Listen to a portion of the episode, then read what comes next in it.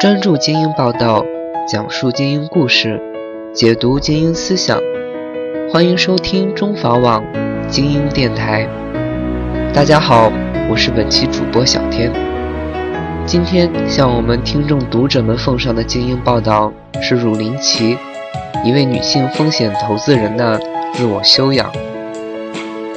关于我们今天的主人公汝林奇，哈佛大学 M B A 毕业，凯鹏华盈创业投资基金的执行合伙人，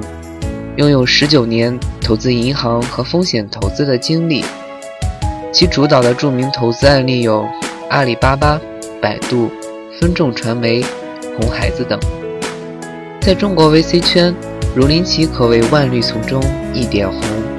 是为数不多的著名女性 V C 之一。初见汝林奇，她手托拉杆箱，步履轻盈地迎面而来，好像刚从机场赶来。藏蓝色套装，齐肩直发，浅淡妆容，举手投足间流露出东方女性温文尔雅的气质。就是这样一位看似温柔的女性，掌管着 三点八亿美元的 K P C B 中国基金。自一九九九年踏入 V C 圈，汝林奇凭借三千三百万美元微型基金的高回报声名鹊起，成为中国 V C 圈最早的女掌门之一，并成功入选福布斯二零零六到二零零七中国最佳创业投资人。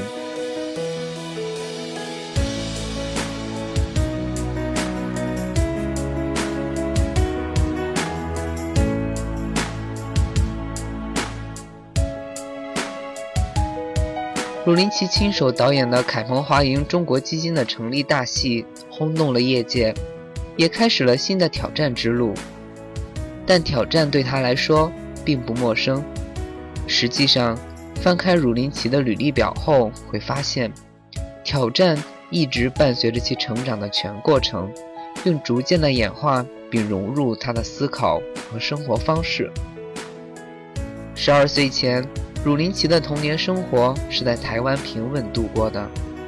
十二岁那年，他随父母举家从台湾前往美国，开始了挑战之旅。第一站便是美国三藩市市区，这是一个以少数民族为主的城市，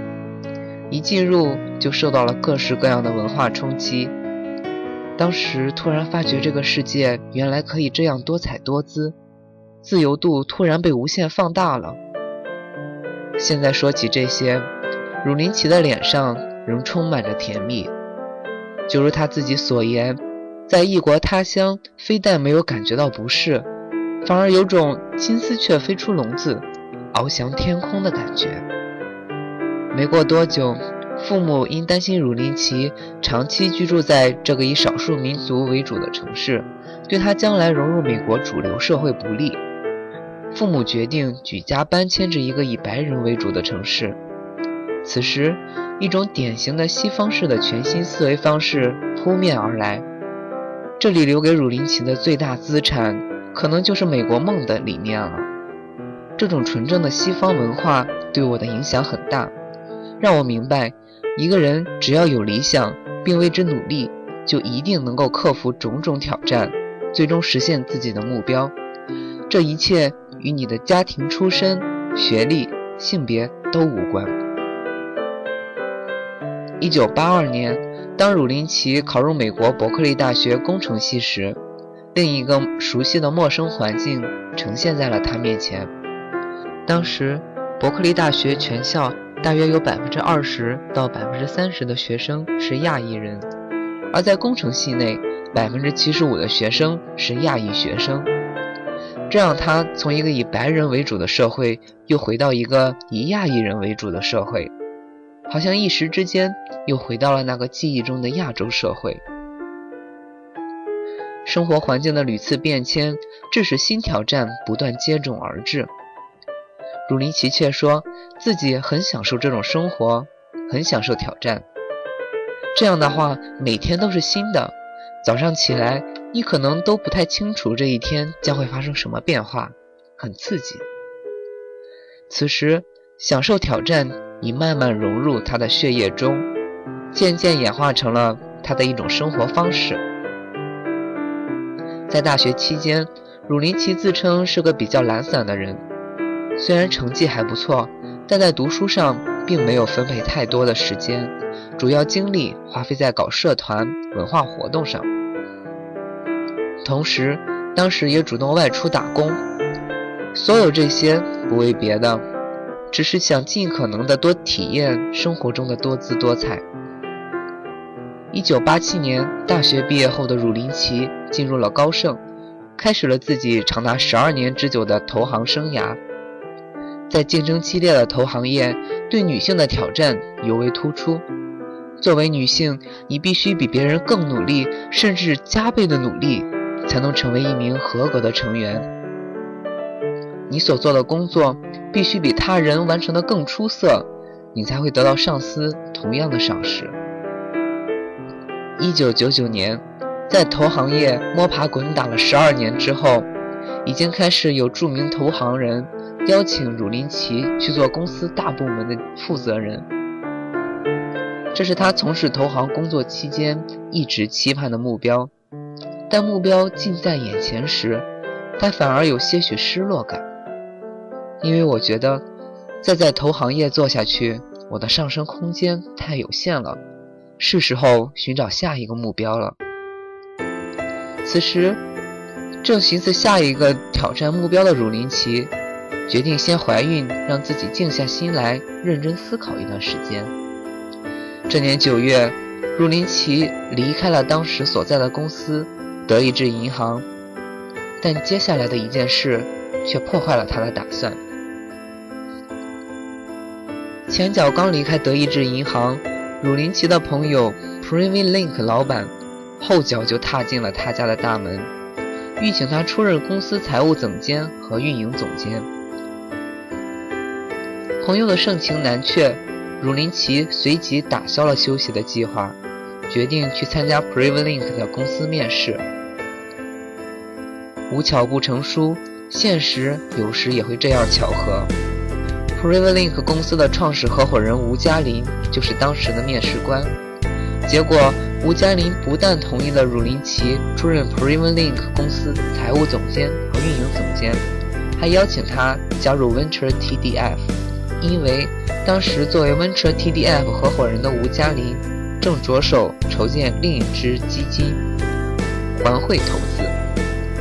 当时正在为找不到一位既懂中国又熟悉欧美市场运作的高手发愁呢。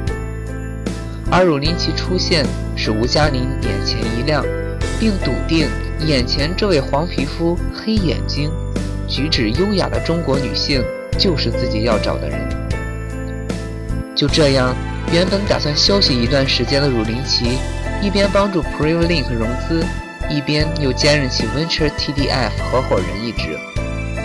这样做了将近七个月，直到他在新加坡为 PrivyLink 找到全职的财务总监后，他才放心的从 PrivyLink 全身而退，完全投入到 Venture T D F 的工作中去。在这期间，鲁林奇挺着大肚子为 PrivyLink 成功募集了一千五百万美元，同时也为Venture T D F 第三期基金融资三千三百万美元。二零零四年底 ，Venture T D F 旗下的基金资金已投资完毕，鲁林奇再次陷入了抉择：在 Venture T D F 的原有平台上继续募集基金，还是另外成立一个真正属于自己的创投平台呢？就这样 ，T D F Capital 及华盈创投在二零零五年。横空出世了。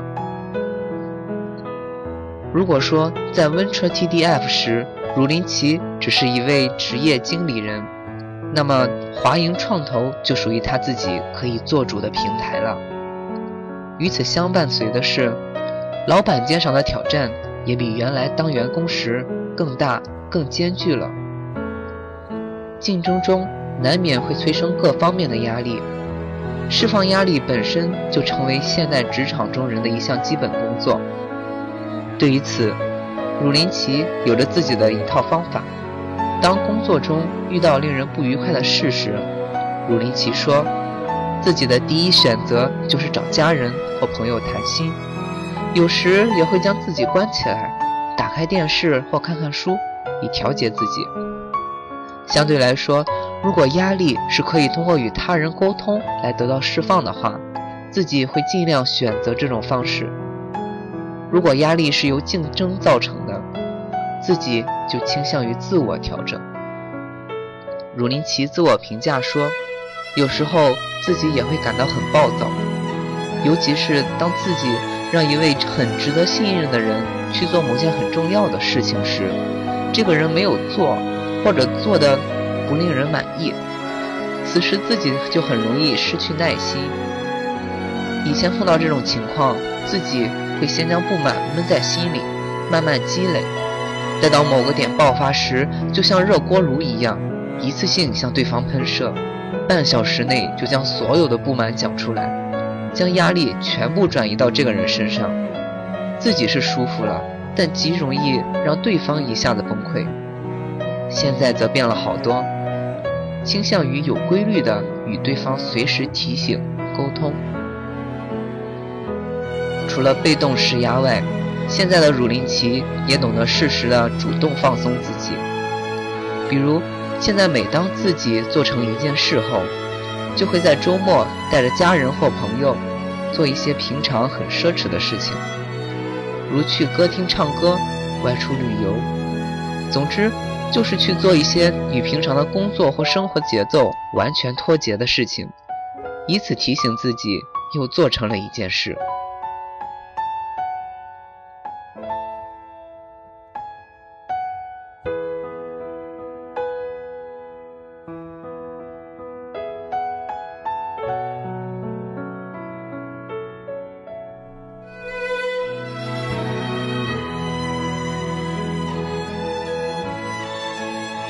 各位听众读者们，今天的精英电台又到了与你们说再见的时候了，感谢你们的收听。如果你们对我们有好的建议，欢迎关注我们中房网的官方微信公众号 China 六零九一二三五九幺，与我们取得互动。节目的最后，感谢本期内容导播蔡小林、撰稿记者叶舒丽，我们下期再会。